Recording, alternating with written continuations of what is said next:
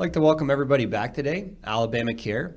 We have the absolute pleasure with being with Dr. Graham Sisson today, and we're going to be talking about the governor's office on disability. And at this point, I'd like to hand it over. Dr. Sisson, if you would introduce yourself.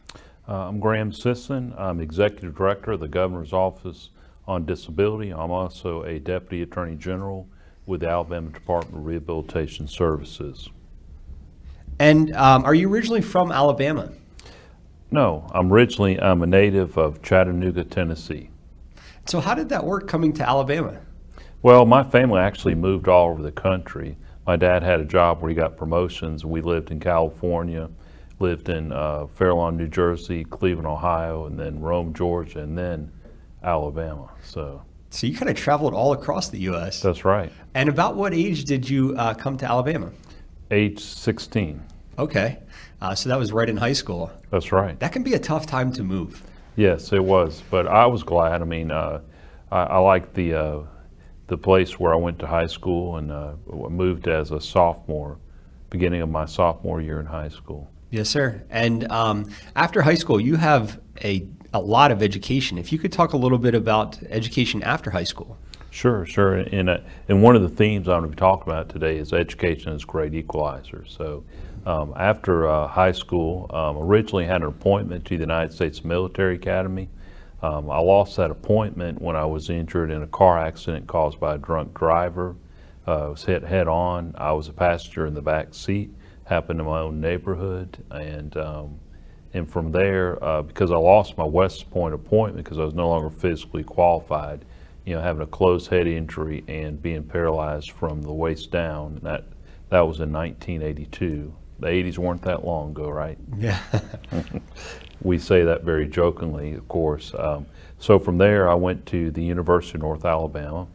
And at the University of North Alabama, I earned a uh, Bachelor of Science in Accounting and minors in History and English. And that was, I was graduated from the University of North Alabama, or UNA, in May of 1987. And from there, I went to law school at Vanderbilt University Law School from 1987 to 1990, and I was graduated from there in May of 1990. And then, of course, I, I began a, I began working as an attorney uh, in Birmingham. I passed the uh, the uh, bar exam and uh, found out the results. I took it in July of 1990, and I found out that I passed it in September of 1990. That was very two long months of my life. So I imagine. Many months. So it wasn't instantaneous like today where you had the internet, you got the results posted maybe quicker. So uh, from there, and of course, uh, you notice that, um, so I call myself the, the double doctor, you know, like uh, Dr. Pepper, Doctor, Doctor. You know, so people started singing that song to me when I had to, so um, when I was in the, uh, had the opportunity to get a PhD in rehabilitation and leadership at Auburn University. And I did it while I was uh, working full-time jobs with the state of Alabama. So that was to me from about 2007 until 2016. Yes, so, sir. So I was, uh, I was, so I earned a PhD there at Auburn, and I was graduating December of 2016. Now that is a lot of education, a lot more than I have uh, post high school. Um, and I, is there another uh, couple classes that you're interested in taking, or you see yourself kind of just taking a class here and there because well, you're interested in it? There's two things that are still on my list to do. Is one is to learn American Sign Language because mm. I want to talk about communications access in part of my remarks based on the questions you gave me earlier. Um, and then the other thing I want to work on is learning uh, Spanish. Um, I had a, a, little bit of Spanish in high school, but I think that's another because I want to be welcome to all people, and I want to be able to um, to have that knowledge. Mm-hmm. And you know, I think it's one of the things that we're always learning. You know, the you've heard the saying, the uh, the more I learn, the less I know. Yeah. That's always an excuse to get more education. I feel that sometimes when I'm trying to learn, I'll play hockey sometimes and I'll try and get better at my shot or better at my skate. And when I try and implement something, I always do worse for a couple weeks and then you kind of grow on top of that. So it's the more you learn, the less you know. Exactly. And, you know, one time I, I was planning on being a chemical engineer. So imagine this is chemical engineer versus uh, lawyer. So um, I think I was glad, uh, you know, way things work out, you know, and always get the path you choose, but the path that ends up happening isn't, doesn't always work out so badly either.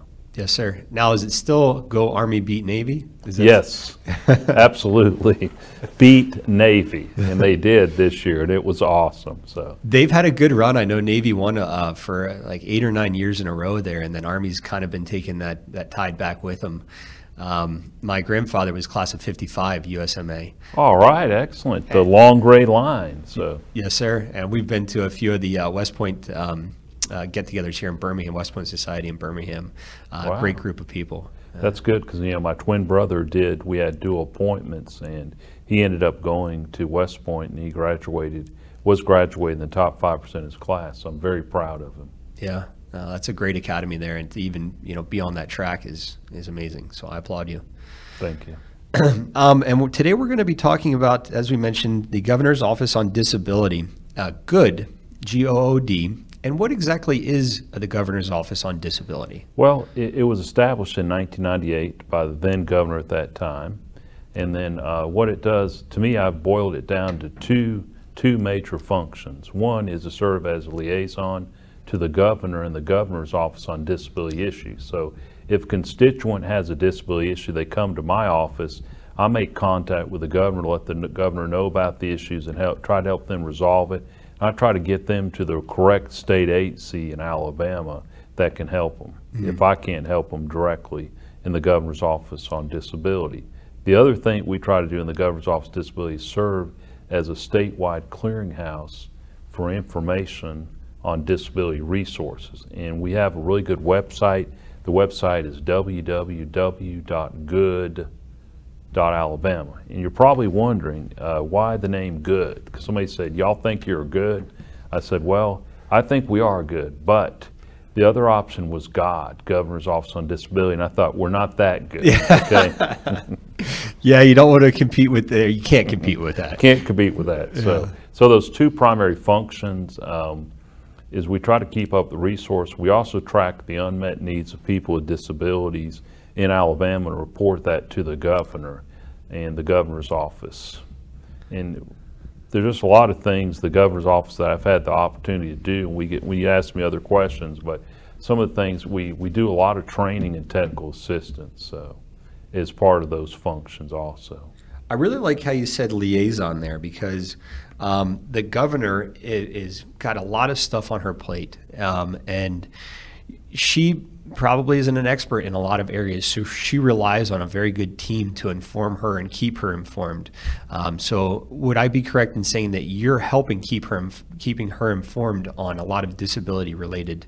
That's right. topics. Absolutely. I'm one of the uh, point persons um, for disability. I know you've interviewed uh, Jane Elizabeth Burdeshaw. She has a very close relationship with the governor also, and and I would say that uh, Jane Elizabeth Burdeshaw is also uh, very strong, has very great knowledge about people with disabilities. So she is also she and I education, if you could talk a little bit.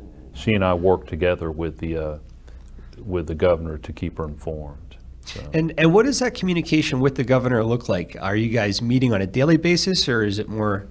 Well, a lot of it, sometimes I try to meet with her at least twice a year in, in her office if that's possible. And now with COVID, it hasn't been as possible, so a lot of it may be over the phone or through email. A lot of it's through email, direct communications.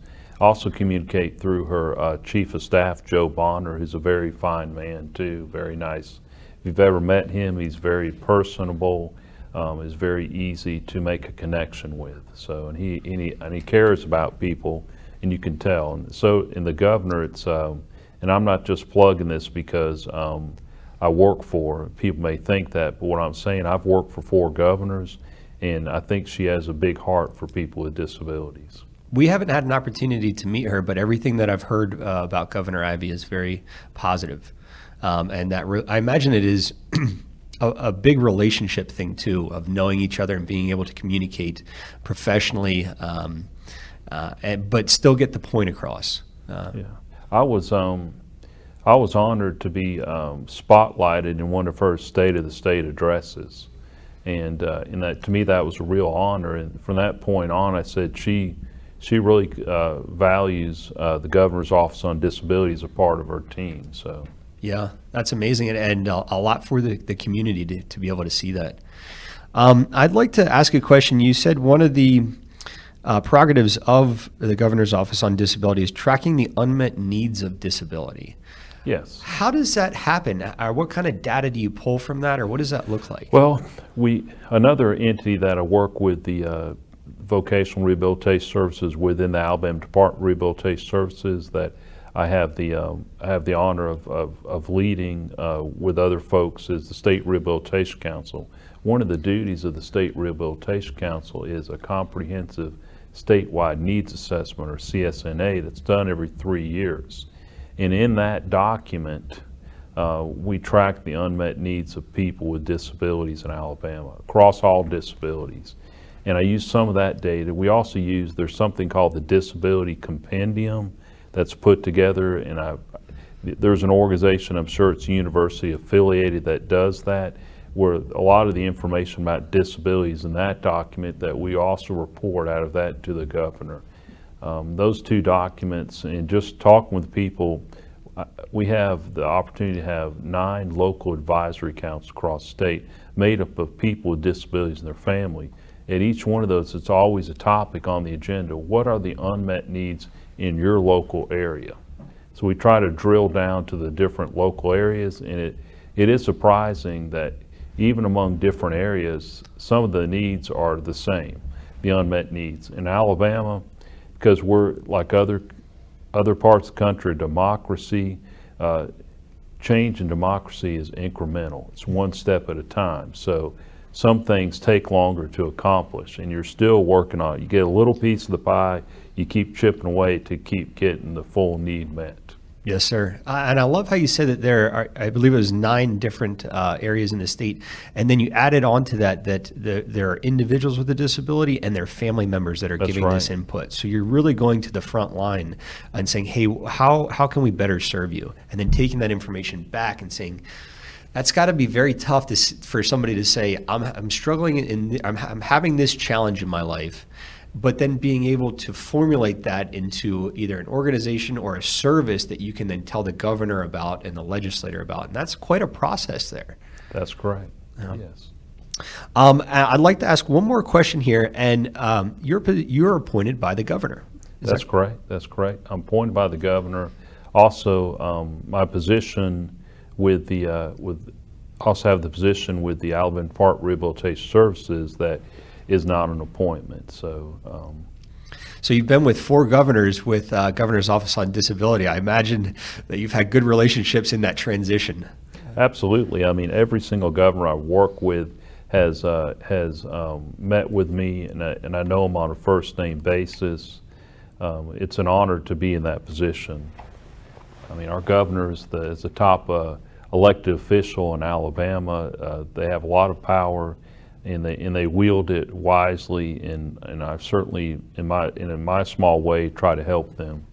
You know, try to meet the needs of one part of the population, which actually you probably heard this over and over again. All the other people you've uh, interviewed, disability is the largest minority in our state. It's the largest minority in the country.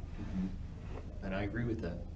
It reminds me when you speak about being uh, on the team, um, assisting the governor and being on the governor's team, of a story I heard of um, Ford, gen- um, that had the Ford mo- uh, motor cars. That when he went to Congress and Congress kind of interviewed him about what you were going to do and these kinds of things, that he had his whole team there, and they would ask him a question, and he would just, you know, kind of be like, "Would you speak on this?" And he didn't speak much during that presentation, but his team there really took over uh, and allowed that. So you're not going to succeed uh, doing major projects without a very solid team with you. Absolutely, and, and I rely, uh, a significant part of my team in the Governor's Office on Disabilities, my Deputy Director, Marlene Words. She, she has a real heart for people with disabilities too, and is a very hard worker and um, accomplishes, helps me accomplish a lot. Yeah, you need that teamwork there. And I'm, I'm grateful for Clifton being on our team helping. Um, I would like to acknowledge the chat here. Um, Sarah Williams says, uh, Hey, Alex. Hey, Graham. Hello, Uh, Sarah, I know her, yes. Yes, sir. Uh, Ryan Alfred says, Watching Tuesday morning today. Uh, Rita B. Patton says, Hey, Graham. And Sherry Glenn Henderson says, Hey, Dr. Sisson. So right. thank you everybody for being there in chat. Uh, and if you guys have any questions for Dr. Sisson, please don't hesitate and I will go ahead and present there. Absolutely. I'd love to hear from folks and see what they have to ask. Now, the governor's office on disability has a few uh, specific areas that you focus on there. If you could take us through those areas. Sure, absolutely. I mean, the, one of the main purposes of the Americans with Disabilities Act was the full inclusion of people with disability in all aspects of American society. Well, the Governor's Office on Disability, in our mission, we try to get people fully included in these different areas that you've mentioned. Um, I'm going to check my notes so I don't leave any of them out. Um, these are also unmet needs of people with disabilities. One is education. We focus all the way from grade school to college, uh, through college. And as I mentioned before, and that's why I have so many degrees, is education is a great equalizer. Um, I also serve in this area on education on the, the uh, Special Education Advisory Panel, and we help to advise the Special Education Division within the Alabama Department of Education on issues related to special education. And also the uh, Alabama Association of Higher Ed and Disability, Alabama has a chapter, and I serve as an associate member. Um, and I provide information on removing barriers, both physical and programmatic, with the schools. Um, I've worked a lot with our community colleges and our four-year colleges and the uh, Disability Student Support Services offices. Um, so basically, that's a very important. Education is is a foundation for many other things. I have a question about Sure. the education. You've mentioned this before. Um, what do you mean by education is the great e- equalizer? That's great. Um, you notice, you know, when you're out of college, when you finish high school, one of the first things people ask you are, "What do you do?" Do you want to say, "I live at home and I draw government benefits"? And some people do that, and I'm not making fun of them. I'm always trying to get people to to reach their max potential, much like the misstatement of our Department of Rehabilitation Services. And so, the great equalizer, if you get a good education, then it will enable you to do many other things, mm. including get a really good job. Also, it, it changes your perspective on life. Mm-hmm. The more educated you are, the more opportunities you have. That's why I call it the great equalizer. I think that's amazing. It's like a door that you don't want to have be closed for you.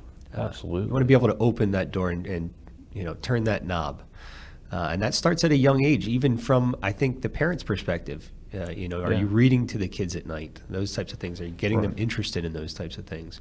And the fact that you guys are focusing on that in education, all the way from grade school all the way through, um, shows a good support through the entire process. Oh, absolutely. And um, education, it's so important. It's also about expectations. How do you mean by that? Well, we want the educational level of all people with disabilities to be as high as possible. We need to create high expectations in that area, no matter what the disability is. So, of course, some are very significant disabilities and may have uh, less opportunities, but we need to look at, assume that everybody has some ideal or goal that they can reach and raise them up to that level. And so expectations are important. So the educational level, we should set high expectations in education for all people with disabilities. In communicating that back, um, I feel like there would be two points there: the parents of creating that expectation at home, but also the, the teachers in the classroom. And you guys kind of go through both of those. Absolutely, and the, the teachers are essential, and so making sure that they have the resources they need to be able to do that, and the training. So we do, do a lot of awareness and technical assistance in our school systems, and, and I have the opportunity to work with uh, Gina Winter at the Parent Training and uh, Institute, which is a federally funded program. Um, that, that works with school systems, that educates uh, teacher, that educates uh, parents about their rights under the under the um, Individuals with Disabilities Education Act. I'm thinking about all these laws in my Yes, head. sir. And I don't want to get too, even though I'm a lawyer, I don't want to get down in the weeds of laws other than to say that that's an important law, Individual Disabilities Education Act. We provide technical assistance on it, so does the Parent Training uh, Education Center, the uh, PTI for the state, run by Gina, the Executive Director Gina Winter, so. Yes, sir. And we've had the opportunity to have uh, Mrs. Winter um, spend some time with us. Um, Kim Spangler in the chat says, Graham, we agree education is a great equalizer. Families in our shoes need education too. Have you worked with partners in policymaking, and what are your thoughts in getting it back in our state? That's a great question. Again, and I can't bind the Department of Mental Health or the um, or the Alabama Council of Developmental Disabilities, but I think uh, Partners in Policymaking of Alabama is is an outstanding program. It helps build advocates and it gives training to people and families and individuals with developmental disabilities to make them, you know, leaders and make them better advocates. And so I support it. Me individually, Graham Sisson, I can't talk for the for the governor, okay, but me individually having done some training with partner. I did not go through the program, but I know many people that did, and I knew some of the people that started that program in Alabama that developed it from other st- states. So I think it's a great program, and I support it I've never individually. Yes. I've never been a part of it, um, and I know it was here a few years ago in the past. But uh, the feedback we get from the community and questions we have seem like it is gaining um, um, more momentum, and it may be in the state in the future here. Uh, and every time we talk about it, it seems to be a positive thing. Right, and the idea is that we want everybody to be an advocate for disability issues. Not just people with disabilities, but people with disabilities need to be better, they need to continue to be strong self-advocates. And parents and families are awesome advocates too. We need to bolster them, and I think partners in policymaking would do that. But you can be a person without a disability that's not even a family member of a person with disability. I say to you, come and be an advocate with us too. Advocate for us. Help us advocate. Help us bring. The more awareness we get out there on disability, the better. Mm-hmm. People are afraid of things they don't understand, and the stereotypes arise. And we need to eliminate stereotypes and fear and myths about people with disabilities. We've had um, the opportunity to speak with some business owners and restaurant owners um, that have a significant portion of people with a disability hired at some stores. And they said, uh, kind of along the same lines, there's a lot of times if you don't know something, you're uns- unsure of it. But that when the new employees came on, the total atmosphere in these restaurants and businesses was changed. It went from more of a business, or whether that was food, to more of a family uh, type of atmosphere, and just to watch how that went over the entire culture of the business. Um, I think if we expand that to society at large, it has great many benefits. Right. It used to be when I was first injured back in the 80s, which weren't that long ago. I'm just kidding, of course. Um, you didn't see as many people with disabilities out and about. But the more we remove the barriers, the more people with disabilities. We're talking about not just physical disabilities, because some people may think that because I use a wheelchair, I'm just focused on wheelchair users. No, I'm focused on all disabilities, mental and physical. And I think we lift up one part, we lift everybody up. So a rising tide lifts all boats, right? I like that. Now, the And that- education. that's an original thought too, by the way. I'm just kidding. Quoting Dr. Sisson here.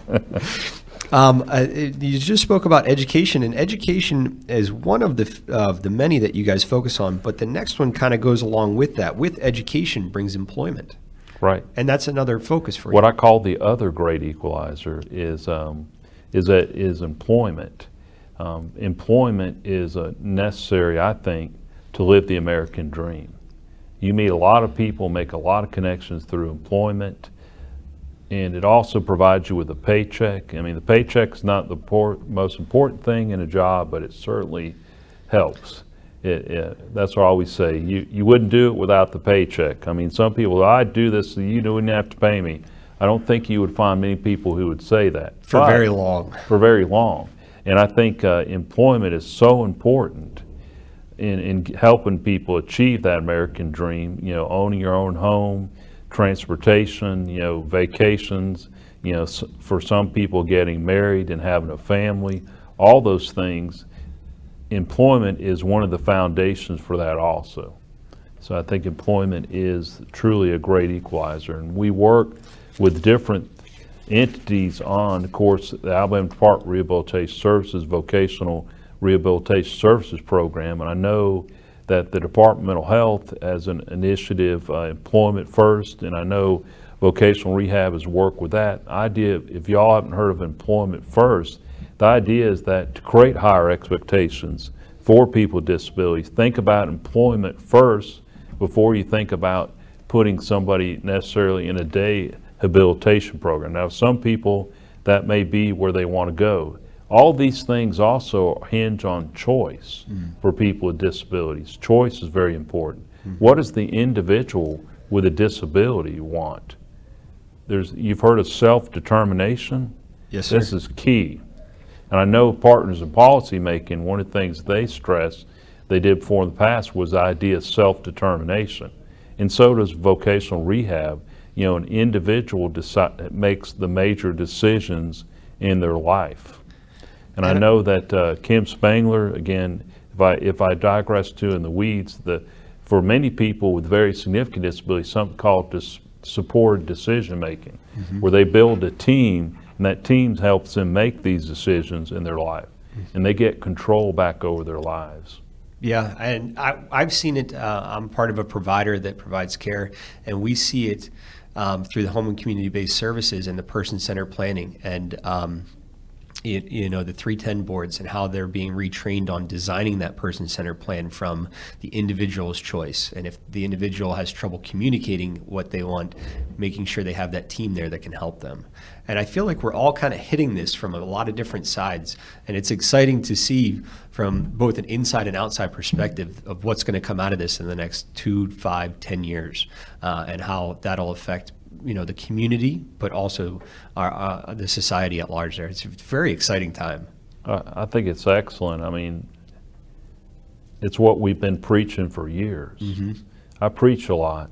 I'm not a preacher, but I, I'm, I'm not a, um, as I, as I told you before, I have a lifetime membership in this club. And so it's very close to me. I live it every day. And so I, I, I can empathize and understand the difficulties that folks face. Along with the employment, you touched on something that uh, going to work and having those connections with other people is so good for mental health, I, I think.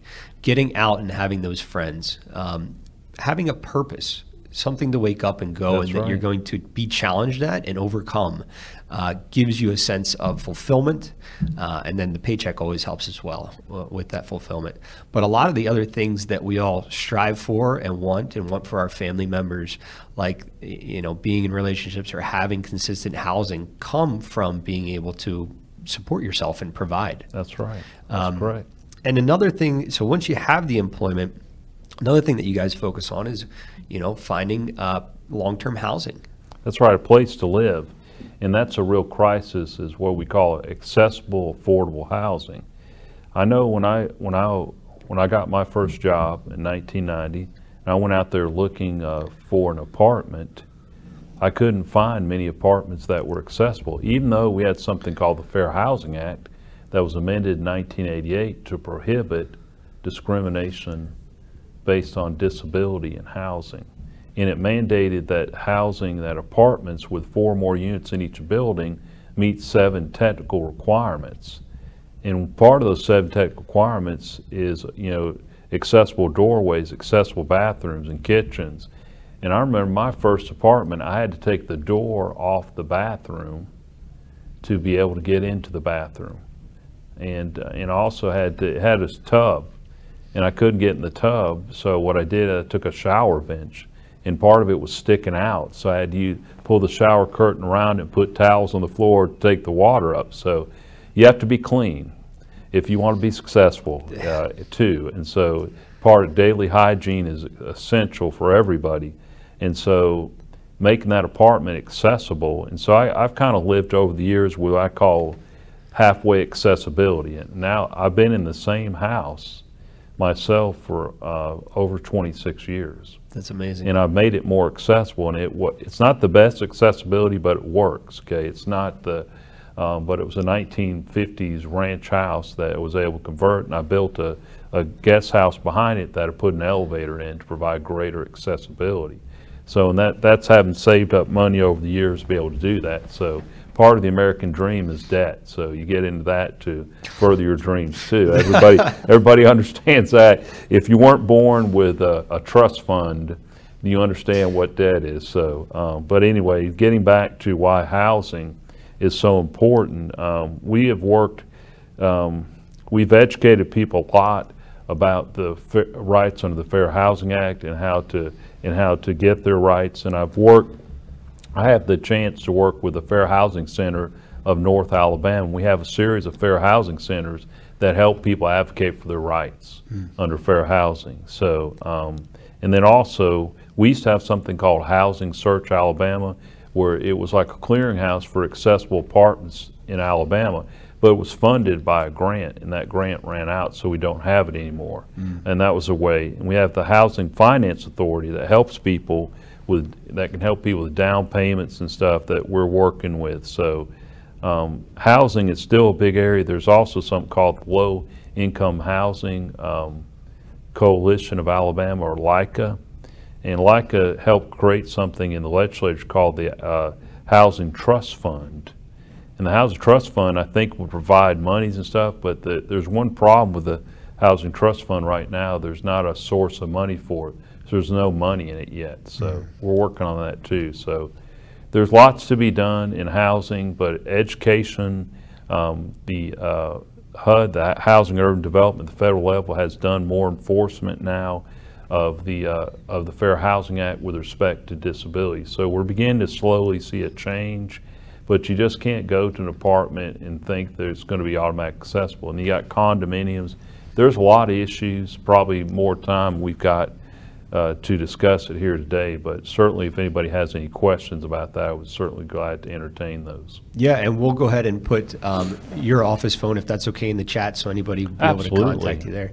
As you go through this, uh, what you were just saying there, I imagine, and we kind of touched on it before, but if you were to go to uh, a community and say, hey, you know, how can I- how can we better serve you? And they said housing. Well, It's not necessarily like you're going to go to the department or the governor and say, okay, we need to give um, Alex, uh, you know, new housing developments or something like that. But it's building the policies um, that it long term serves the community as a whole there. But there could be. It, I sometimes feel like there's a disconnect from when the policy is made or, or it's made available to when the community or the individual or the family understands what it is and gets access to it. And that's a whole process there for them that could take some time. That's right, and there's things, uh, there's something we worked on the city of Birmingham called visitability.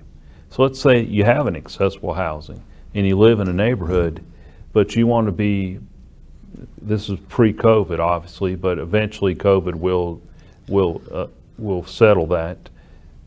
You want to visit your neighbors in your neighborhood, but you can't visit them because none of their houses are accessible. There's something called visitability uh, which is thing to encourage that housings be, that houses be built with one no-step entrance, wider doorways on the ground floor, an accessible bathroom on the ground floor. And it's also important too, because eventually if you live long enough, the greatest risk factor for disability is age. You acquire disability. People will live in these houses where the bedroom's up on the third floor and there's only stairs going up to it. They have a stroke, they can no longer get up the stairs. They lose their house, they have to move somewhere, to spend a great deal of money to make accessible. Now, if you built a house visitable, it would allow people to age in place in their homes. So that's another aspect that we're working on too, is to encourage uh, local or, local uh, governments to change their ordinance to encourage visitability, to, to, you know, to, to have any housing built with state or local money be made visitable. And that um, you had touched on this before is being at the table, and that means being at the table of in the planning process. So That's that right. you, you know, after the house has been built for 20 years, you don't have to go back and redesign the interior. Well, there's something called also nothing about us without us. And that's being at the table and certainly who knows the most about disability? The person with a disability and their family, so they should be consulted. And what I try to do is to try to open up pathways for people with disabilities to be at the table or try to be at the table representing as a fellow person with a disability, other people with disabilities. And it makes sense if you look at the population. Uh, If there are citywide planning or statewide planning going on, a certain percentage of Alabamians have a disability or they're family members of somebody. They should be at that table because they are part of the population. Yeah, absolutely. They should be represented. Um, and when you were talking about accommodations in the house, my uh, I have some family up north in Pennsylvania, and they kind of redesigned their house. They bought a, a new house and kind of gutted it. But uh, I was talking with my dad about that, and he goes, you know, I don't want to be in a nursing home long ter- long term.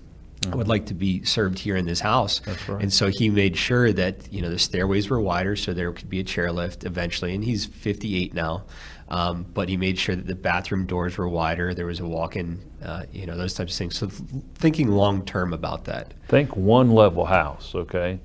And you can make one level houses. You, you can have a house that's not on a slab. There was an organization in uh, Atlanta called Concrete Change. And their idea, they came up with this idea of visitability. And I don't know if it still be, but you used to be able to go to concretechange.org or .com to see that. And uh, part of that was they, they actually had plans where you could have a, a no-step house and still have it on a foundation without, you know, without a slab. So there's ways to do it. Accessibility doesn't have to be ugly. And uh, yeah, I've got ramps around my house, but you can't even see them from the street. And I've got a sidewalk that's poured straight up to my front door. It's a ramp, but you can't tell it is. Yeah, it's into the surroundings and into the environment. Very natural. look. Accessibility is beautiful. Yeah, I like that. Accessibility is beautiful. That sounds like a really good tagline for like a media campaign. Or maybe we could get Uber in on that. Sure. Yeah, something like that. Um, along with housing, you know, getting to the houses or getting to work, getting to the employment is, is transportation is a really big hot topic. Yeah, in transportation, in survey after survey, and we, when we've done that comprehensive statewide needs assessment every three years, it pops up in the top five. In some cases, it top pops up as the number one unmet need of people with disabilities, and that's in general terms. But the, in Alabama, there is a sticking point to funding of public transit. And I'm distinguishing transit from transportation. Other people think transportation also means roads and bridges, which roads and bridges are very important. I am not downgrading those at all, but the Alabama's Constitution does not allow state dollars to be spent on public transit, particularly uh, gasoline taxes.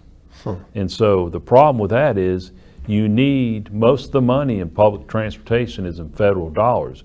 You need a state match to get federal dollars. The city of Birmingham, and I don't know how long ago it was, but, you know, I told you the eighties weren't that long ago. It was much more after that, okay? But maybe, maybe in the early 2000s, uh, our, our Senator Richard Shelby had secured eighty-seven point seven million dollars for the city of Birmingham to use on public transit. But the city of Birmingham could not get the local match, and the money went to Charlotte. And that's played over and over again. And I've talked to transportation director after transportation director. Used to be called the Highway Commission, now it's the Alabama Department of Transportation. And I've been told it's a local issue. And they're correct, it is a local issue because of our Constitution. So it's it has to be tough then to get all of these local areas together because I imagine there being you know a high speed train from Mobile through Montgomery to I would love that. to Birmingham and up to Huntsville. Yeah, or up to Muscle Shoals where I grew up in Sheffield. yes. Yeah. It just makes sense. I, I grew up outside of Philadelphia and I see the train system there, and I lived in Phoenix, and there's one there, and um, but I don't know what their state laws are. So it is. It could be a little bit different here, where you have to really get everybody moving in the same direction to pass that. It is, and I've been on more blue ribbon fact-finding commissions on transportation. Uh, I've seen more studies get put up on a shelf gathering dust. Yeah. I just think that needs to be worked out somehow. And and right now, the I would conter, I would encourage people to talk to their legislators who who I work with legislators all the time. They're not bad folks. They're looking for the input, but you need to be positive with them. And that that'll be a later part of my uh, my talk. I, I segue in, but you know I'm doing some foreshadowing here. Okay. Yes, sir. Um, with the transportation, how do you feel about some of these new services that have been popping up, like Uber um, or ride sharing things? I think they're great. They open up to a lot of people, but for a lot of people with physical disabilities, a lot of uh, Uber drivers may not want to pick somebody up using a wheelchair because they don't want to fool with a wheelchair. And then some do. It just depends. There's been discrimination against people with disability, including blind folks. Um, and so Uber, there, I know there's lawsuits out in California, but the question is, is Uber covered by the Americans with Disabilities Act? Because what Uber's saying, look, we don't actually provide the transportation. We're just a platform. We're an internet platform to connect drivers and riders. But, Yeah. but I think the courts are finding that Uber is covered by the Americans with Disabilities Act. So there just needs to be more infrastructure. And plus, if you need a lift on a vehicle and you can't transfer, and I used to be able to transfer in and out of a lot more cars myself, but you know, almost 40 years of using wheelchair, the old shoulders are starting to feel a little bit, they're starting to groan a little bit more when I, you know, and, and I'm probably not as light, as felt as I used to be when I was in my 20s. I'm the same way. My shoulders are shot, and especially during the last year, I've gained some weight. So, um, we have a question here about education that I'd like to go back to really quick before we keep moving on. Sure. Rita B. Patton says, I work with high school students, and at one time, vocational rehab provided paid work experience for my students. Is there any chance this opportunity could return? And I think, I can't really speak on behalf of vocational rehab, but I think they are trying to, they, that is one of the things they're, I think they call it work-based education. Uh, there's different words. We used to call it uh, paid work spent experience or PWE, but now it's called work-based uh, experience or education. And I think they are working towards bringing that back, yes. So hopefully, Mrs. Patton, that'll come out um, in the next year or so. Yeah, Um, and, and there's, of course, COVID stuff has to be taken into, into account there, so, And hopefully, we'll be past that and, in half a year at the most. yeah, absolutely, so. That's- nice. Um, another one of the topics that um, Governor's Office on Disability really focuses on is healthcare. If you would take us through that. Well, I think some of the issues on healthcare for a lot of people with disabilities is access. So let's say you can have insurance. Insurance is a whole nother issue in Medicaid and whether or not, you know, you're covered. Um, but assuming you have insurance, you have a way to pay for it, is getting there. Can you get there? Do you have the transportation to get there? So assuming that you got the transportation to get there, once you get there, can you actually get into the building where the doctor's office is? Can you actually, and then once you get in the doctor's office, can you utilize the equipment? A lot of examination tables, if you can't stand up or you can't move up and down, you'll have trouble even accessing that. And even some people, the scales aren't accessible. Very few places have accessible scales. So diagnostic equipment, medical diagnostic equipment, one time they had some standards for that, but they, they roll back reg, regulatory making, so I don't know where those are at this point. Way to make like, if you had to have an MRI, how would you get on and off the uh, machine? Then let's say that you couldn't communicate well because you had, you were born deaf and you, your only language you knew was American Sign Language. Is that doctor going to provide you an American Sign Language interpreter, which they would be required to do under the ADA in most cases? Yeah. In some say it's too expensive, but, you know, I think it's, if you want to be accurate and you want to avoid liability, good, accurate communication is necessary. So those are some of the things we're working on, are educating businesses, particularly doctor's offices and other healthcare providers, on what the, what their rights, eh, what, what the their responsibilities are under the Americans with Disabilities Act. And I surveyed quite a few buildings in the state of Alabama for accessibility. And I don't charge anything, but what I do is I say, this is non-binding, but here's what you need to do to make your place accessible. And so we've tried to do that, particularly in that, you know, I think we had some, I always forget, but they're federally funded uh, healthcare providers. There's, um, and we've tried to, we developed a survey to, to- accessibility survey to be used to, to act, to, um, to measure accessibility at those facilities. So we've been working on some areas uh, to try to get healthcare, but healthcare, there's also issues around let's say that you're a child with a disability, and so you had a pediatrician. How do you make the jump from the pediatrician to the adult world once you hit age 21 beyond? I've heard there's some really good things happening at, at Children's of Alabama that are starting to form around that transition. um, Yes. that are we're, we're not talking about yet, but hopefully we will be doing broadcasts about that in the future. Um, so I feel like we're starting to make some headway in those in those points. That's good. Yeah, I think things are getting better. Mm. It's like we've come a long way. We still have a long way to go. Yeah, as you hear, and, and that's a typical answer, but it's true in the civil rights arena, and it especially holds true for people with disabilities. Mm-hmm. Yeah, the, I mean civil rights have been around for 60 years now, S- 50 Yeah, years. 64. Yeah, Civil Rights Act 1964 is when, but for the ADA, over 30 years in 1990, and if you consider the Rehabilitation Act 1973, even longer. Yeah. So, you know what the first disability rights law was? There's a quiz here. Okay, you must you must answer correctly. I'm going to say it has something to do with blind. No, but close. It's close, but it was the Architectural Barriers Act of 1968, which required that barriers be removed in, in buildings built with federal money. That's the first one I can track. Then you started seeing these others now. Yeah. And that, I imagine that would go into effect uh, immediately with like libraries, um, stuff like Post offices, but even some of those, do you know which entity is in charge for enforcing that? You file complaints with?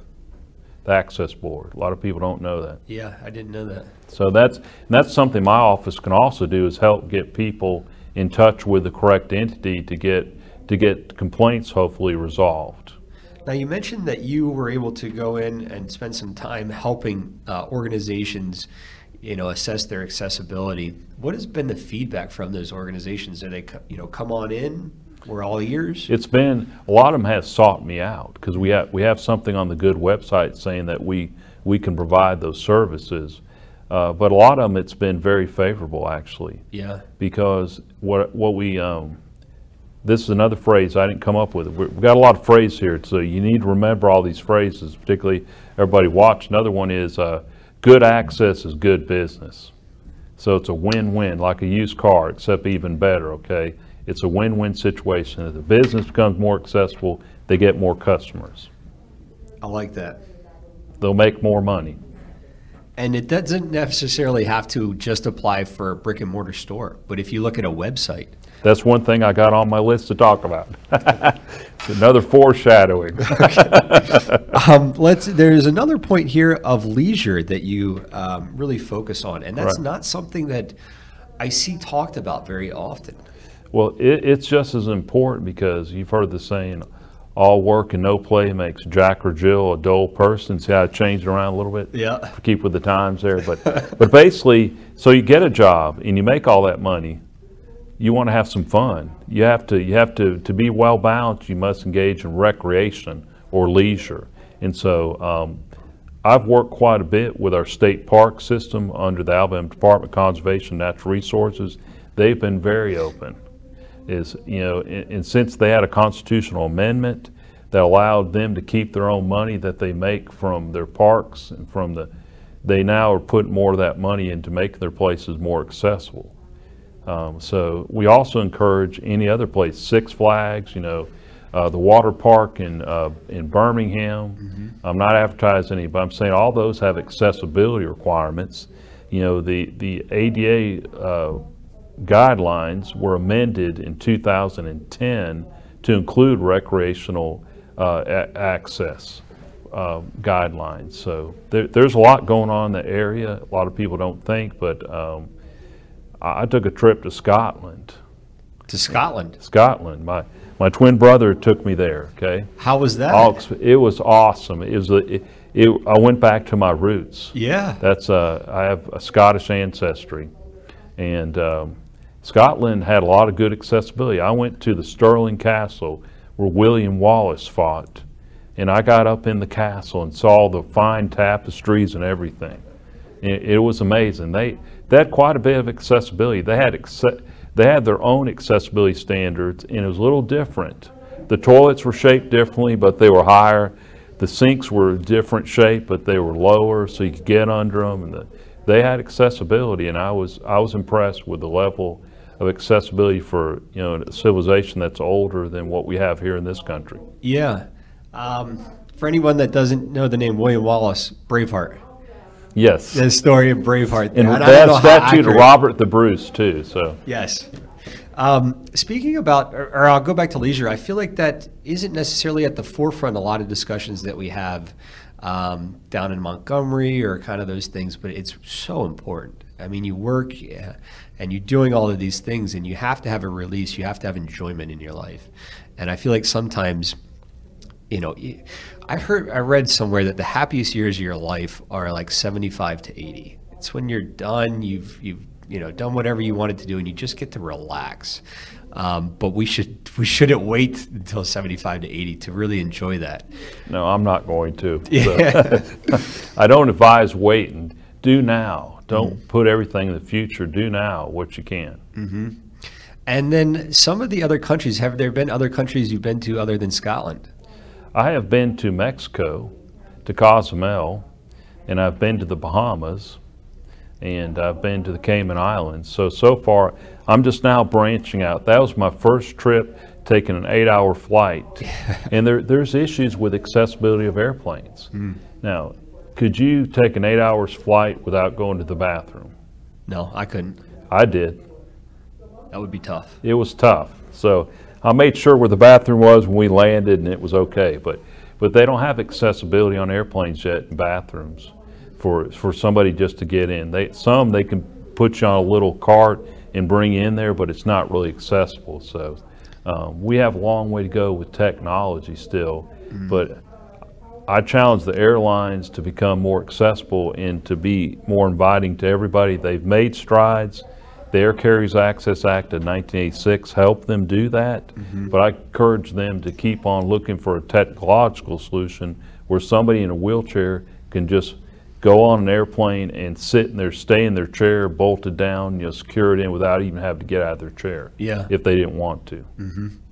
Um, are there? How do you feel like America, United States of America, kind of compares to other nations when it comes to accessibility or disability in general? Is there anyone that we want want to kind of pull from for inspiration, or do you think others really look to us for inspiration? I think it's probably both ways. It cuts both ways. Um, I think we have made great strides in this country, but our European partners have done a lot to promote accessibility too. So I think we can learn from each other. There's a convention on the civil rights of people with disabilities that I don't know if the United States is yet a signatory to that.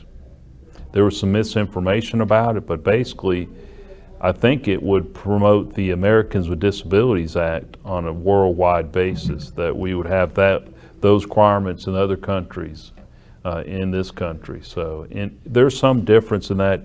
It's a little bit more te- technical than that. So, if somebody say, wait a minute, there's this provision, I realize that I'm saying that in general terms. Yeah, uh, it makes sense when we hear about all these um, international dealings or agreements, um, and then the captions. You know, captions are pretty international. We have standards for captions. That's we hear right. about peace treaties or Green New Deals taking place, and whether you agree or disagree with that, I feel like uh, Disabilities Act is pretty, you know, international, and uh, you know, there's no reason not to have every uh, country signing on to those those Yeah. standards. I heard Ireland's pretty accessible. So you keep throwing out these cool countries. See, I'm, I'm, like, I, that's I my next. Go. That's on the next wish list. I've been saving my pennies up to go to Ireland. So Yeah, I've uh, I've never been. I've I've seen movies. I've seen pictures. I haven't either, but I've heard from two people that went there that there's it there's better accessibility than you would think. So Now, as we've gone through this time in the last year, year and a half has been different. It's been very challenging for a lot of people during this COVID. Of the um, the areas here that we kind of focused on: education, employment, housing, transportation, healthcare, and leisure. Is there been one that has really taken a hit or kind of been a hot point during this last COVID pandemic? Well, I think one thing, and again, this is not to berate any of the folks in charge of this, believe me, because uh, I work with all these folks. But I think the COVID vaccination has been very challenging because of the supply issue and because of the, Alabama doesn't have all the infrastructure. We're still working on building the infrastructure. But I've been working trying to get people with disabilities moved up to, to an earlier phase in the implementation. And there's something called pods. Do you know what pods are? I'm unfamiliar. I didn't know with what pods were either, see, because there's so many abbreviations in, in this, uh, in this field. It's point of distribution. The pods for vaccination, the point of distribution, are they accessible?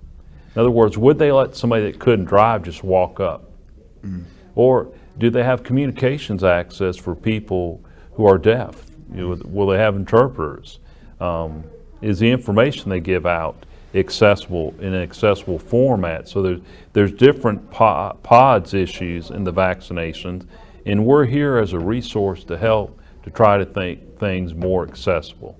So it's not to, to point fingers at anybody, is uh, it's better to be a part of the solution than the problem. Yeah. And our motto is we're going to be a part of the solution, not the problem.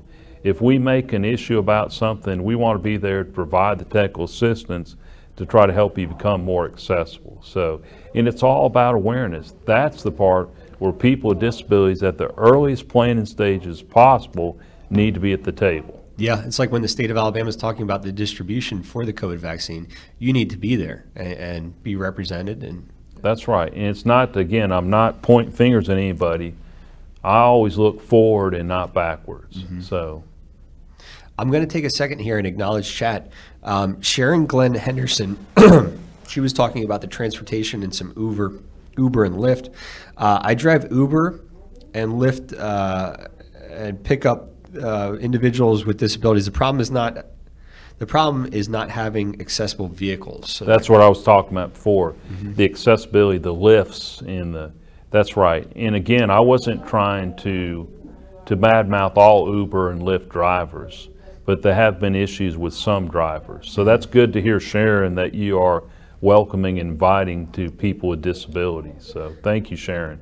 And uh, Judy N. Williams says Janie Gable Curtis Graham Sisson is on board. Uh, she was tagging Janie Gable Curtis. She says Graham Sisson is on board at Camp ASCA, ASCCA. That's right, I'm on, I'm the board chair of uh, Camp ASCA, yes. She says, I believe he is chairman. Great guy. Well, thank you, thank you very much. Um, You humble me, thank you. What exactly is ASCCA, ASCA? It is an accessible, it used to be called Alabama Special Camp for Children and Adults with Disabilities. We don't really like the word special, so we just call it Camp ASCA. It's kind of like the ARC. The ARC used to be the Association for Retarded Citizens. We never, ever use the word retarded, okay, never. And so we call that the ARC now. Same with Camp ASCA, but it is an awesome, accessible camp. Uh, John Stevenson is the administrator there, has done a fantastic job. It is a model of accessibility for outdoor camping experience for people of all types of disabilities. And if you, people with disabilities still need to have an adrenaline rush. And so if you're a person with a disability, you need adrenaline rush, get them to put you on the zip line. The one that's 50 feet up in the air. I did that.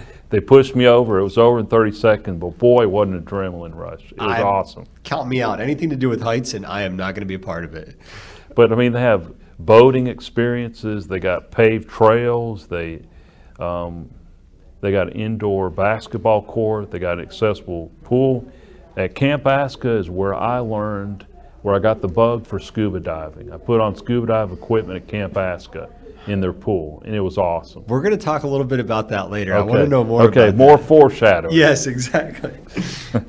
um, I would like to ask, and you've worked in the community for um, about 30 years, is that correct?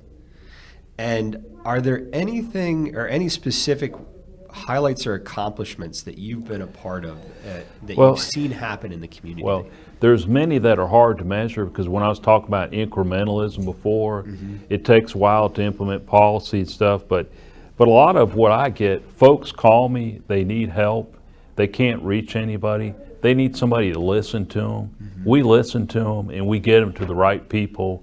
And in many cases, they get their situation resolved. So I consider those highlights. Mm-hmm. Uh, but here's one I'll give you a good concrete example. I, I like to talk in a lot of abstract, but I also like concrete. and one is Vulcan. You defer to Vulcan, right? He's the Iron Man, sits on top of the hill in Birmingham. Um, well, Bill Vulcan was he's the world's largest Iron Man. He was put up there in 1938 on that pedestal.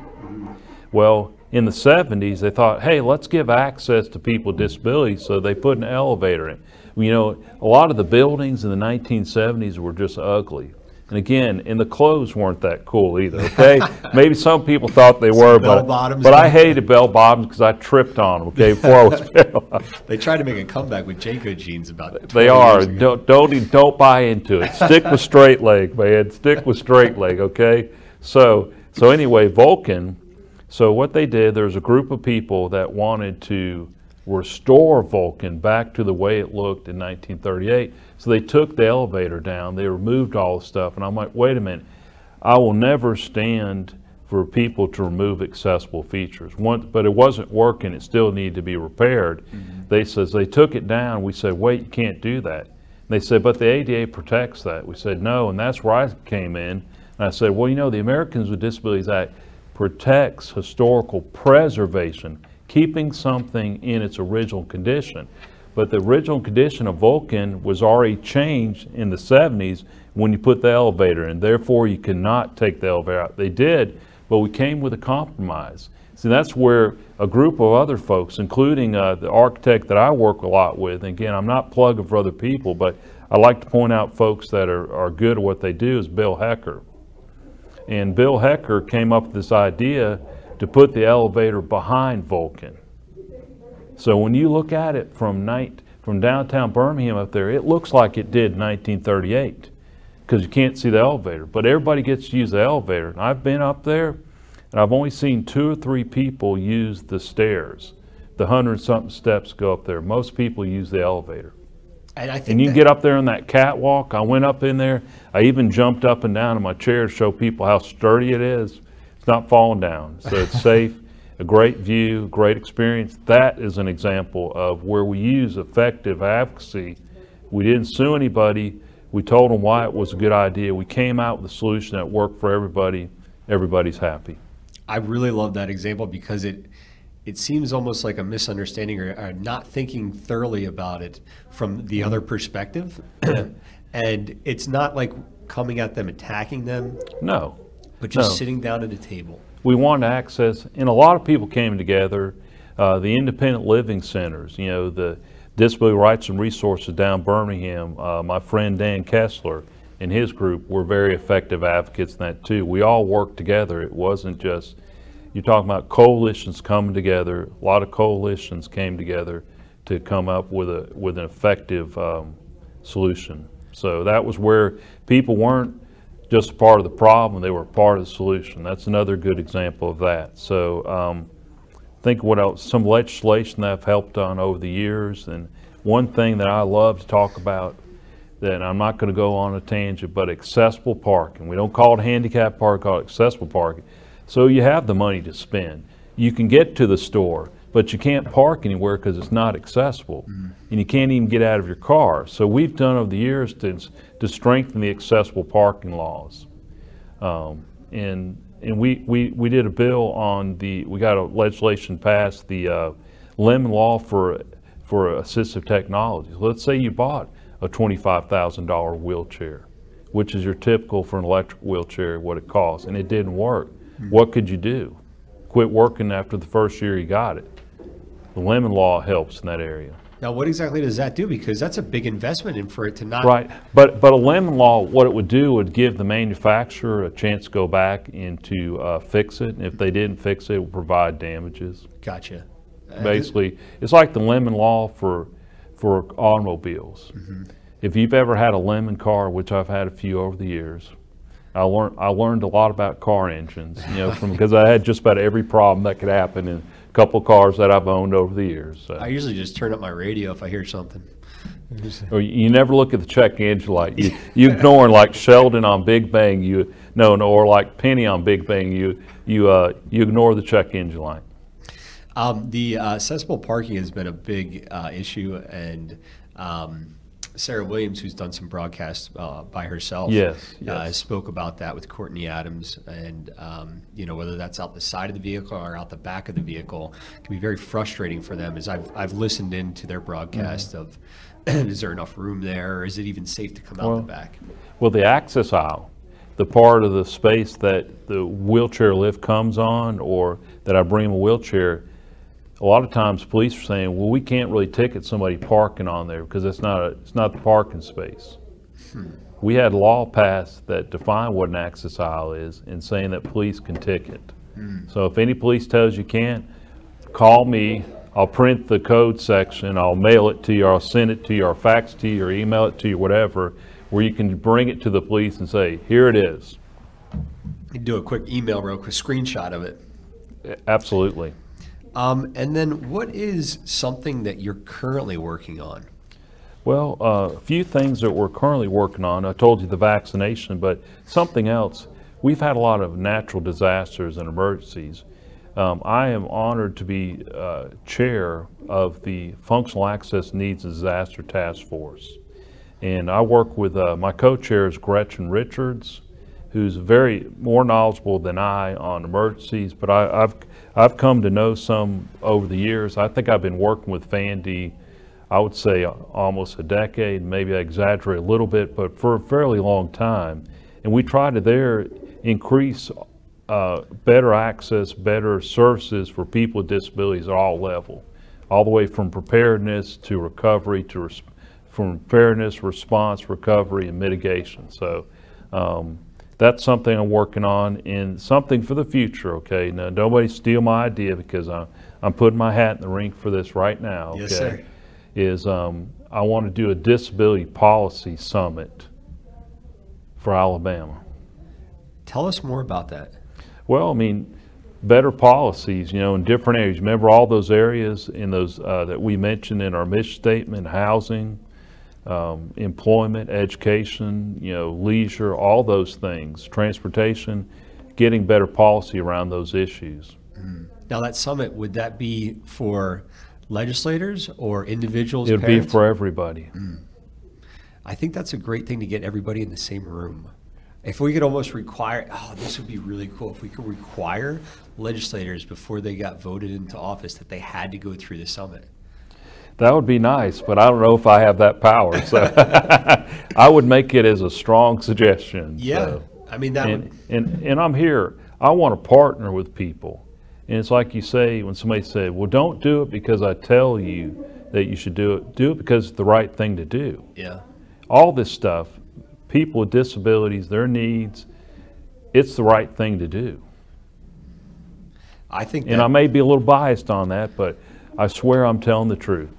In every example that I've ever heard or been a part of, um, advocacy and change in a positive light for the disability community affects everybody involved in that decision making and the outcome in a positive way. Yes, And it just makes sense. It's like a chain reaction. absolutely. And speaking about the policy making, what is the governor's office on disabilities role in the legislative session that we're in right now? Well, what we do is we track legislation and we make people aware of different legislation that affects people with disabilities. And then we also, in some cases, we try to help uh, get in legislation introduced. We do not do any lobbying. I'm going to say that for the record right now. We do not do lobbying. We educate and we inform. Um, and, and I've got I've got a permission to go down there. I've got a card from the issued from the from the Ethics Commission to go down there and ed, inform folks. But we might attend public hearings, you know, give information on different bills and stuff. But I think there's some really good legislation that we track. We try to get let people know about it so they can support it. And there's some legislation that's concerning that we inform people about so that they can they can contact their legislators. Um, Is there an example, uh, one of each that comes to mind? well, let me think. I didn't bring all the bill numbers with me, but there, there's legislation that, let's say, the Epilepsy Foundation is, uh, is uh, supporting, and it's a bill that would allow um, there to be education training in the school systems to keep people with seizure disorders in school. Yeah. It would also allow unlicensed personnel to administer um, epilepsy me- medication. That would be a big thing. I know that's a big thing for families, uh, parents, when they think about that. That's right. So this, that's a good, that's an example of a good piece of legislation, and I'm trying to think what other legislation, I wish I brought my list, and I meant to bring it this morning. Perhaps I didn't have enough Mountain Dew before I came, but, Well, that, we don't want to call anybody out if they're spearheading the bill. Uh, but anyway, there, that's a good piece, and there, there's legislation that we're trying to get more information on that would allow the police, if they noticed somebody had some type of behavior, to, to put, to involuntarily commit them. Hmm. if there was a mental illness issue, and then allow it in the transport of that person too. So we're working, seeing, again, not to cast aspersions on anybody, but that's one that concerns us. Now, I know that we have a uh, father in the community, uh, Mr. Dustin Chandler, uh, who has been a part of Carlos Great guy, know Dustin. and is part of Alabama Council of Developmental Disabilities as well. And we are going to be doing a broadcast with him on Thursday this week, uh, speaking about his uh, in, interdisciplinary uh, agency. I, I said that wrong. I apologize, Mr. Chandler. Um, but we're going to be speaking about, uh, he's helping the relationships between law enforcement and firefighters and people that have special needs and how to communicate and ha- right. have better relationships. So I think that's those laws and those things going on there because we see these things in the media. Can I, can I say one thing as a constructive criticism? Yes, sir. Let's not call them special needs, Yes, sir. because they're, they're not special.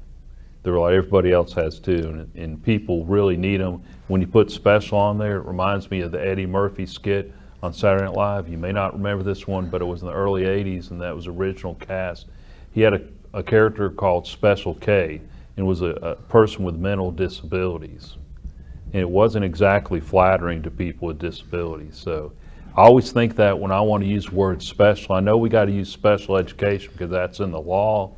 But um, if we can avoid special anytime when you refer to people with disability, let's try to do that. So, Yes, sir. again, not yelling at you. No, I appreciate Uh, I'm that. just uh, giving you some positive uh, encouragement and reinforcement. I appreciate that. Thank you.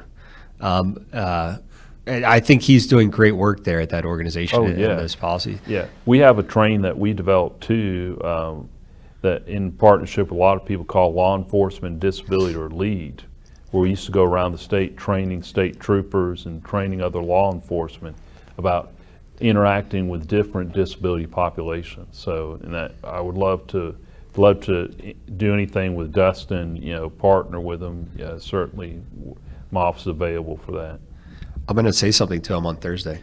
Yeah, if all right, okay. all right. And and we I kind of mentioned media there.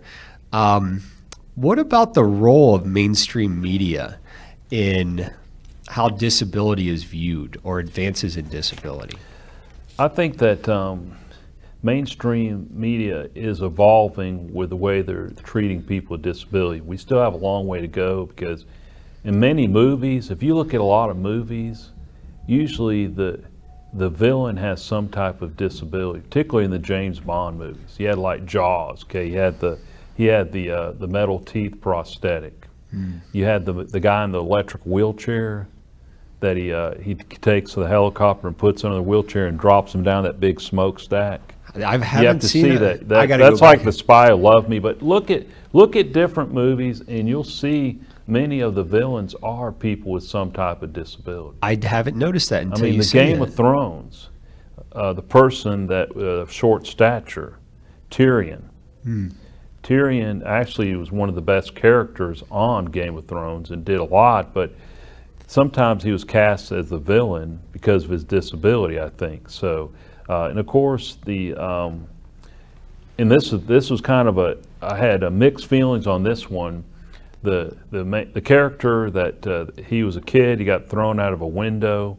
Again, try not to be too much of a spoiler for people yeah, that may you- not. have for those Game that are looking to watch Game of Thrones, you might want to mute it for the next right. minute or two. That's right. So the Game of Thrones in Bran is thrown out the window and he's paralyzed. Okay, but the uh, they call him Bran the Broken.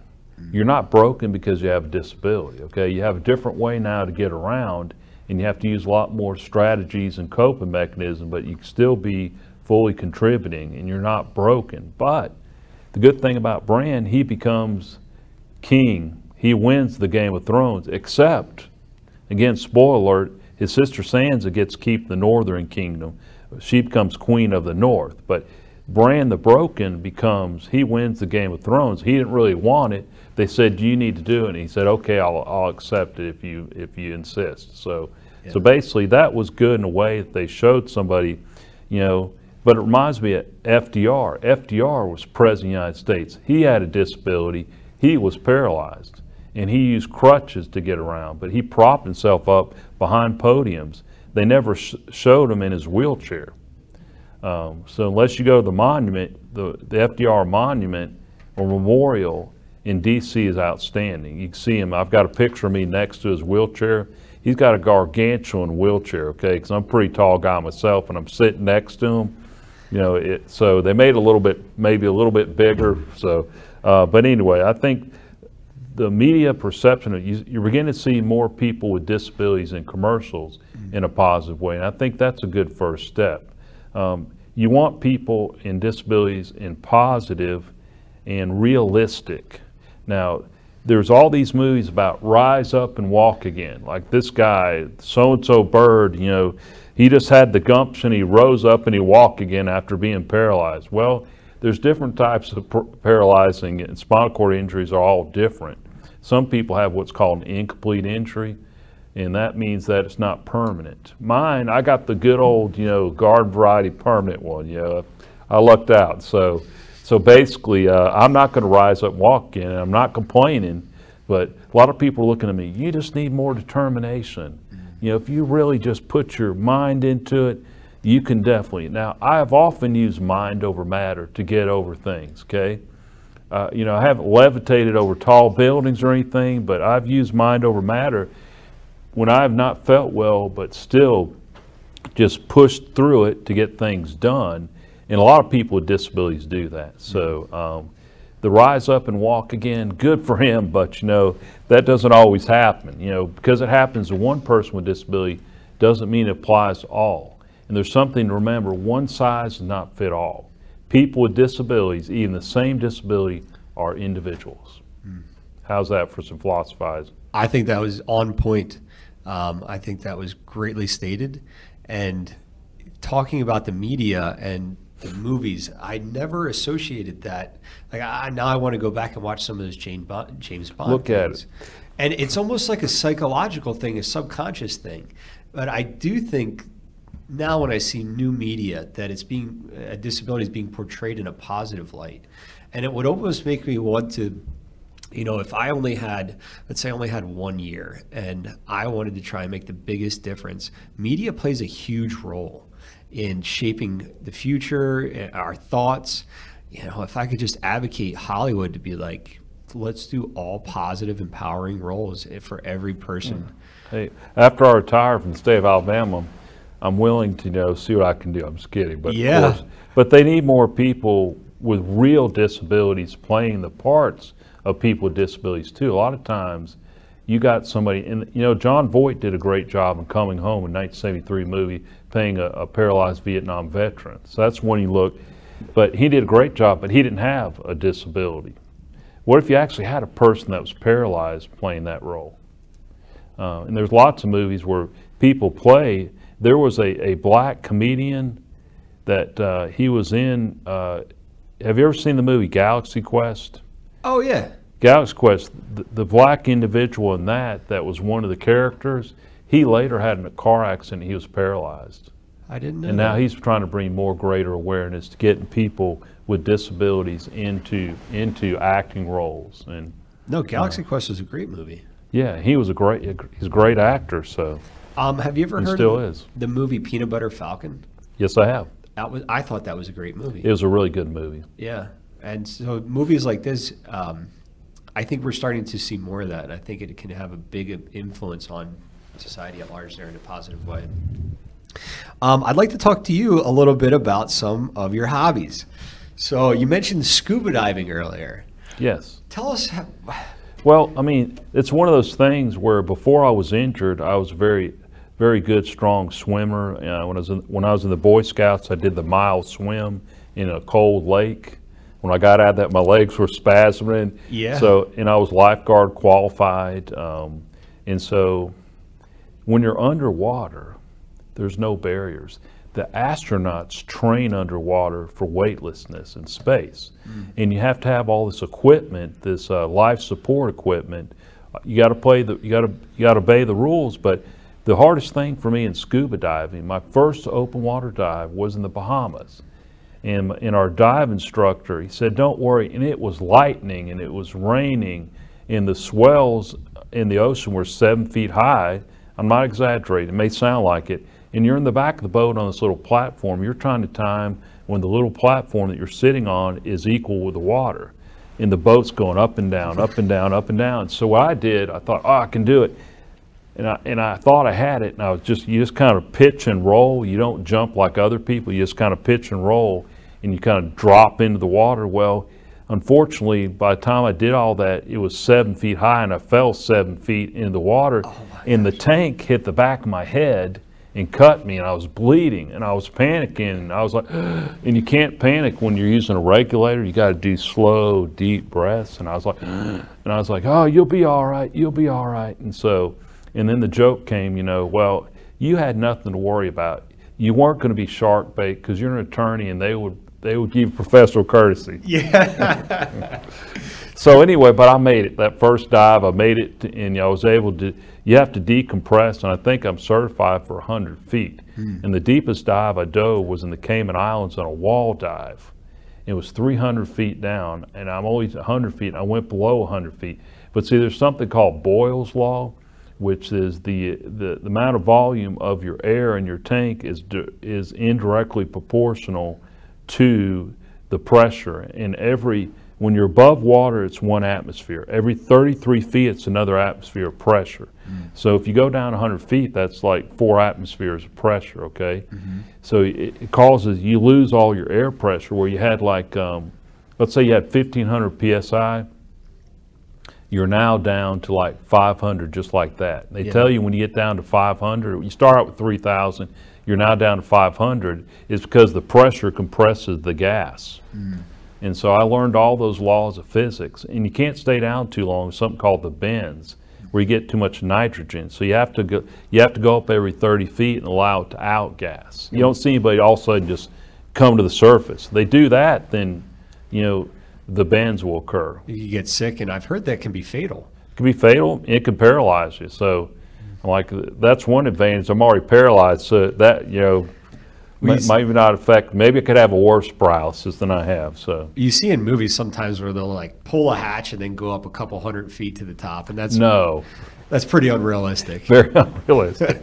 Now, do you ever feel claustrophobic down there? no, you know why? Because the secret is this: Hmm. clear water. You see how clear it is in this room? We see each other. Go down 100 feet, you can see the boat above you, clear. What about? Would you ever do like a like a lake, like a murky lake? Probably not. I That mean, doesn't sound very it doesn't- enticing to me. What's the point? Yeah. unless there's gold doubloons at the bottom, you know, and you could find some treasure. But other than that, there's really not a reason. You have to be able to see things. That's why you go scuba diving to see things. Um, I've done a few. I did one in Jamaica, and then I did one in Turks and Caicos, uh, and I got PADI certified when I was younger. Wow. But I have not been in a long time. My mine is. Uh, I'm trying to think about. I think I'm PADI certified too. So, um, but the thing is with the. Um, is I've have you ever uh, dove any shipwrecks? We dove a couple of shipwrecks. I have not. No. and we dove through one cave. You know, just two big rocks. Went through it. Yeah. And I'm behind my dive buddy. He goes this way, and I go that way, and I went to the wrong boat because it had a, had a, had a rope going down. I'm like, and I almost ran out of air. And so what my dive buddy does, he pulls my regulator out of my mouth and puts his his octopus's extra regulator in there, and I panicked. And I sucked in air. I should have blown out the water first. I sucked in water. I was choking underwater, trying to get water out when you're in water. It's possible. That's uh, That's the closest call I had. I remember being so scared. I was uh, part of the the training and the certification was we were down. I think only like 50 feet, um, and you have to take your mask off, your goggles off. Yeah, we'd do that and blow it out. Yeah. Yeah, and then you have to take your regulator off, and you're Yeah. there. You're basically, you know, can't see anything, so your eyes are closed. Yeah. And then you have to find your regulator again. You have to blow everything out. And then the other thing we did was the regulator can't be in your mouth. You have to let out a couple bubbles of air and almost just kind of like breathe them in as they go through. Yeah. You know, just kind of eat the bubbles. Um, but it was it was a great experience. I haven't done it in a long time, but it can be very freeing. It, it's like you said, it's like outer space, the buoyancy there. Um, that's something that I noticed. I have a family member that has uh, trouble getting around on her own. Yeah. And we go to Lakeshore. Oh, yeah. and we haven't in the past year just because of the COVID stuff. But before that, it was the only time that she could move unassisted, and she would just go everywhere in the Yeah. pool. And Lakeshore, talking about recreation and physical activity, Mm-hmm. that is an outstanding facility and programs. And I, I'm on the board of directors there, but um, even if I wasn't on the board, I was a charter member when they opened up their big field house Mm-hmm. with all the accessible exercise equipment and the indoor track and the and the basketball court and the swimming pools. I mean, I almost cried when I saw how accessible it was because there was nothing like it. There, there aren't many places like it to this day. So- I've been there a few times. I go with my aunt, um, you know, once a quarter or something like that, just to make sure everything's running well. And it is amazing in there. And and I've heard, I haven't seen yet, but they have a new, they built on recently. That's right. Um, so there's some new new expansion there that I, I definitely want to check. They got a good research program, collaborative with UAB, where they're they're they're they're measuring body mass in people and and uh, sugar intake and and controlling diabetes and program. They have a lot of great research projects going on at Lakeshore. And it is Foundation. a little, it's a little bit of a drive for me, but I, I would treat it um, just like a YMCA. You know, just go there, you get a great workout. It's a great community. Uh, the, the facility's top notch. And the outdoor, they've they they're out their campus. They've made significant improvements to the campus there too. The walking trails and it's awesome. Now, uh, speaking of some of the other hobbies, um, gardening and, and woodworking. All right. Well, see, the gardening, I actually did gardening before I was injured. Uh, grew tomatoes and cantaloupes and, and all kinds of vegetables. It's vegetable gardening that I like because you got an end product. You know, flowers are cool and everything, but you can't eat Can't most eat flowers. yeah. Can't really. So, um, but I'm particularly fond of growing tomatoes. My biggest tomato that ever grew was three pounds, and it was as big. It was as big as my hand. And when you cut that thing off, and I love BLTs, the one it was bigger than a slice of bread.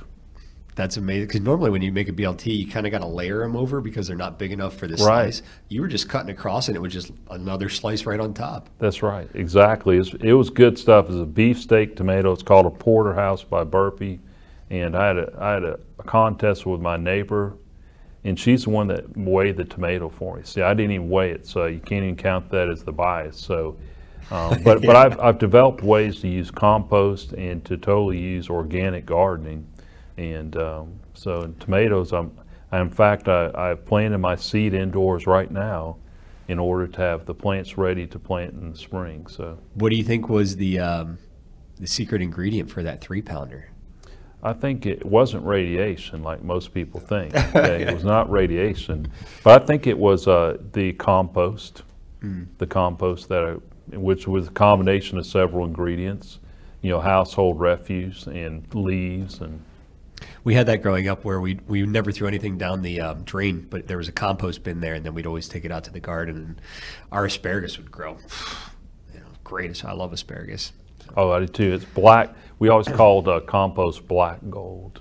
Oh, that's a good one. I like that. Um, and how about the woodworking? Woodworking was a hobby that I picked up after my injury, and this is how it happened. Uh, when I was in private law practice, I represented this gentleman that had a fused back injury, okay? And he was a master carpenter, and he was working for this builder, and this builder fired him he said, You can't do this just because of fused back. So we entered into a settlement with that builder, and I got him a pretty good settlement. And um, he he and I built the steamer chest. You know, steamer chest I'm unfamiliar that with you that. see on the Titanic. There's those big chests. They got the rounded top. Oh. You know why they have the rounded top on the Titanic? Why the top was rounded? Because rich people didn't want other people stacking stuff on top of their stuff, so they made the top rounded. That's Huh. heard. And so we made one of those together, or I finished it, but he showed me how to do it. And I began to use some, he gave me some of his tool. I used a bandsaw for the first time, some other things. He taught me some tricks. And so I've built a bunch of those steamer chests now and chest, and uh, I built a workshop behind my house. So I have, I have almost every power tool that you could need. Sometimes Not as much as Norm Abrams on the, the Yankee Workshop, but he's got everything.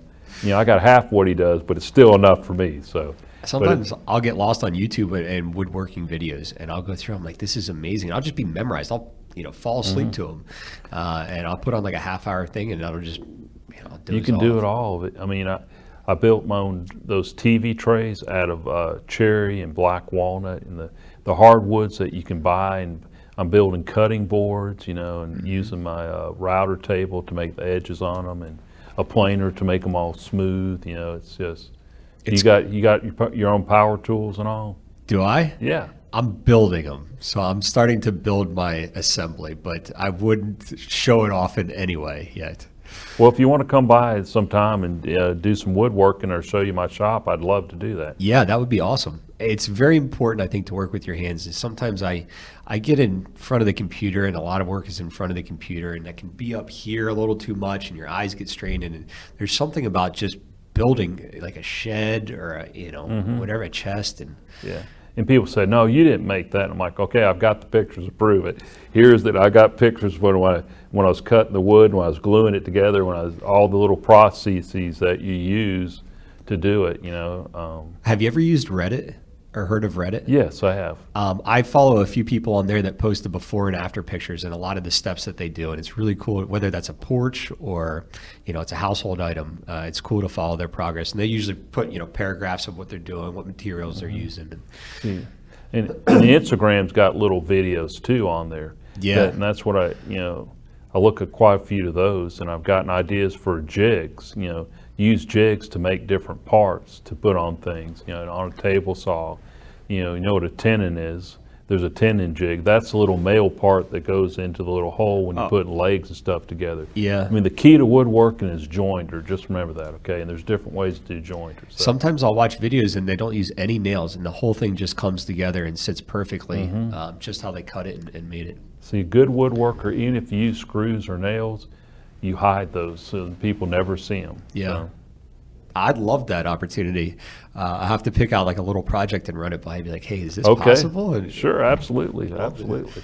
Um, and then uh, um, I read that uh, Alabama Trails Foundation. If you could re- tell us a little bit Well, about that. I just had the opportunity. They approached me and asked me if I would join, and um, it's a great opportunity. It's a project uh, to make all the trail systems in Alabama, connect them all together, make them make you know trails are are major economic impact, and uh, they bring people communities. They increase spending in those areas, and it's just great for tourism. It has a lot of different advantages, and it, so. Uh, I'm like, I want to make sure they're accessible to people with disabilities as much as they can. Now, there's certain terrain features that you can't make accessible, but a lot you can to make accessible. And so I've been working with that, and I was honored to be selected as the chair. And so I'm working with the folks down, uh, my friend uh, Brian Rushing at the University of Alabama in Tuscaloosa. Uh, does a lot of the lake legwork for this committee. So the, tra- the Trails Foundation is a, you know, it's really going to, I think it's, it's done a lot of good work. Uh, and uh, I'm just there, anything that I'm on, uh, I hate to sound like a broken record, but I'm pushing for people with disabilities and greater access. I think it's really important. It's something that I enjoy, whether it's at um, Red Mountain or I'm going down to um, Oak Mountain, uh, the park down there. Getting out and being, uh, you know, outside. And when we were speaking with Dr. Scott Harris, I asked him. I said, "What are, if you could say to somebody how to improve your health?" And he said, "There's two things: stop smoking if you do, and go for a walk or get outside. Absolutely, exercise, outside." yeah. Yes. And mental. I mean, the sun. The sun has a lot of good healing powers. Vitamin D. I Vitamin always call D. it a photon shower. There you go. Going outside for my photon shower. Photon. That's ex- that's a great way to put it. That's an awesome way to put it. And um, uh, there is a challenge through the Alabama Trails Foundation that I was reading up on. Um, is it's the Alabama Hundred Miles Challenge, That's right. and so it's a challenge for Alabamians to get out and log their miles, whether that's you know boating or uh, trailing or whatever that looks like. And there have been, uh, I, I think, almost 1,300 people so far that have logged 35,000 miles. Yeah. Um, so that's that's amazing. I mean, the waterways are part of the trails too. Mm-hmm. Yes. I feel like Alabama has so much to give in that in the geography landscape of being outside. Alabama is rich in resources and people, and we are the, what I heard, the fifth most biologically diverse state in the union. I believe it. I mean, we don't get the winter cold, so we can be outside a lot more. Uh, we kind of compete with like an Arizona in that aspect, where we can do year-round stuff. That's right. I mean, hey, it's uh, we have a lot of hidden jewels in this state. Yeah. Um, we're going to kind of uh, wrap it up here and kind of close in. Um, are there any upcoming events that you would like to mention? And I know it's tough to get in person right now. I can't think of anybody right now, but I mean, we, I know there's a lot of Zoom chats and stuff, and if anybody wants to become involved with my local advisory councils, we have some of those coming up. We have Zoom meetings. Um, And how would somebody um, ask to be a part of that? just email me. Would it be And- okay if we put your email in the chat? Absolutely. And um, how about Camp uh, ASCCA? When do you think the next time that that'll be available? I think they're working on opening up some camps this week, this summer. Oh, you think So it'll be COVID's available? been a challenge. They're working on it. I can't say it will be, but that's the goal. Yeah. Hopefully, we'll be able to do that. Uh, there's been a lot of talk in the chat about Camp ASCCA. Um, you know, wonderful camp, a must go for children, is what they're saying. Yeah, even adults. Yeah. I mean, that was one of the things when I was injured, I was an avid hiker and camper, and I thought I had lost all that stuff, but it's just a different way to do it. And they teach you, and they, and you know, I think all those things too, doing something outdoors that challenges you builds confidence. Mm-hmm. When I went off that zip line, and I I went down six feet, and then it caught me. I said, if I can do this, I can do anything. Uh, I, I don't know how you did that. I, you wouldn't catch me up there doing that. It's awesome. The only thing I didn't do when I was on my honeymoon in San Francisco, and I wanted to try it, that's something called wheelchair bungee jumping. And they would take your wheels off and hook that cord and just throw you over a bridge. I didn't do it. My wife, you know, in her good sense, you know, said not to, and so we did. So I feel like I'd never trust the bungee. How about um, jumping out of an airplane? Is that something that you want to do? Actually, I do know a couple of my friends that are wheelchair users that have done that. Yes, I'd like to do it. My twin brother is a ranger and a jump master. Yes, sir. I don't know if he would do it with me, but uh, finds a good person that is that has a lot of experience. That could be my legs. Yeah, I'd try it.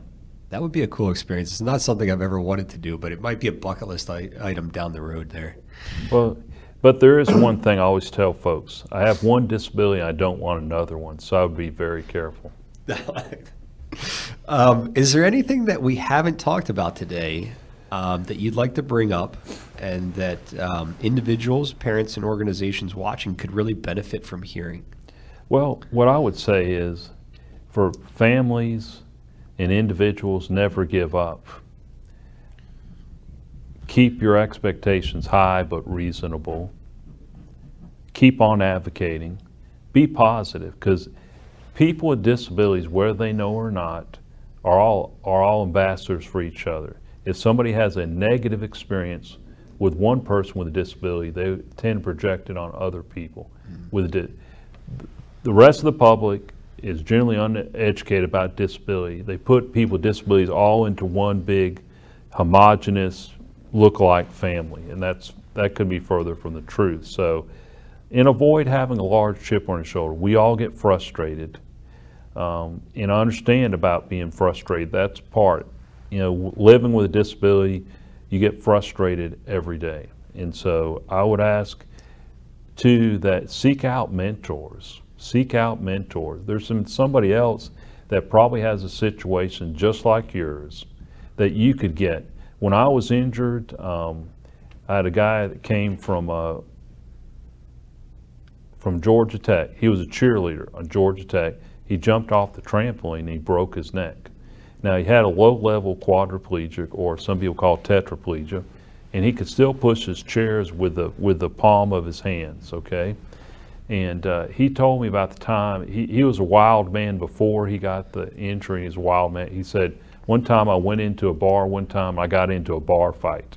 this guy is in a chair and he has less function than I do, but he still has a pretty good amount of. But he also showed me how to jump a six-inch curve in a manual wheelchair. Now, every time that I've jumped a six-inch curb. I've done okay, but the wheelchair hasn't. They weren't made, especially the foldable kind, so, that I use in order to get in a car. So anyway, you're a valuable part of society. People with disabilities and their families are a valuable part of society. That is the last frontier.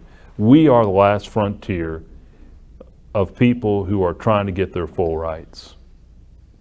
And of course, and again, I, I've given you a lot of little sayings here that I didn't come up with, but I love them anyway. Uh, we're quoting you from now on in all of these. All right, but I didn't come up with them. So to boldly go where everyone else has gone before. You know, I told you about nothing about us without us. That's important. But last thing I want to leave with with you is this: I'm a true believer who wants to make a meaningful impact. Dr. Sisson, we really appreciate you being with us this morning um, and sharing your experience and your work. Um, and I feel honored to be in this room with you.